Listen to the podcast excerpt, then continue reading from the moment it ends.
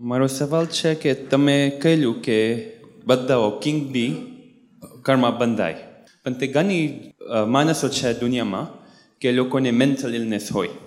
Indirectly ને અનનોઈંગલી કોઈક વખત એ લોકો હાર્મ કરે જ કે it can even lead to death એ લોકોનું કર્માનું શું?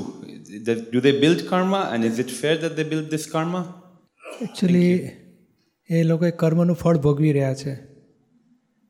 પાસ્ટ લાઈફમાં બેડ કર્મ બાંધ્યું હોય તો આ લાઈફમાં એને મેન્ટલી રિટાર્ડેડ હોય કે ડિસેબલ હોય, એ કર્મનું રિઝલ્ટ છે.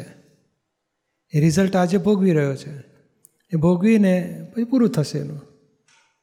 અને એ એ કર્મ છૂટે છે એનું ખરેખર તો. એણે દંડ જે ગુનો કર્યો એ દંડ ભોગવીને પૂરો થઈ જાય. જેમ છ મહિના જેલમાં જઈને આવે ને માણસ, એ કર્મ જેલનું પૂરું થઈ ગયું એનું. પછી પાછું પોતાની બિઝનેસ હોય કે દુકાન હોય એમાં પાછું આગળ ધંધો જ સારું કરે. એ રીતે આ એનું કર્મ પૂરું થઈને પાછો હ્યુમનમાં એનો આગળના ડેવલપમેન્ટમાં આવી જશે. એટલે એ કર્મ બાંધતો નથી, પણ ખરેખર એનું આખી જિંદગી કર્મ બાંધેલું છૂટે છે. સૂક્ષ્મમાં બંધાતું હોય, એને અજ્ઞાન તો છે જ કે હું હું જ ચંદુ છું હું જ કરું છું, એવું અજ્ઞાન તો છે જ એને. પણ એ અજ્ઞાનથી પાછું બીજ તો પડવાનું માણસમાં અને પાછું કર્મ બંધાવાના છે ને ચાલુ જ રહેશે.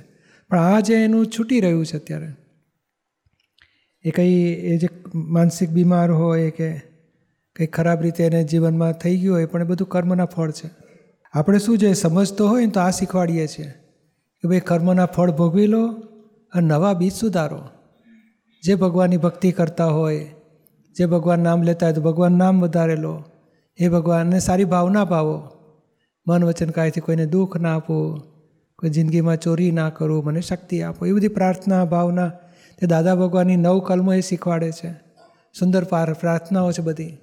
કે માણસને જીવનમાં કામ લાગે એવી બધી પ્રાર્થનાઓ બતાડી છે કે જેથી કરીને નવા બીજ સુધરે જૂના ફળ તો ભોગવવા જ પડશે તો ભોગવી લેવાય. એટલે આરતી કરાવે છે, અસીમ જે જે કાર્ય કરે તો બીજ સારા સુધરે બધા.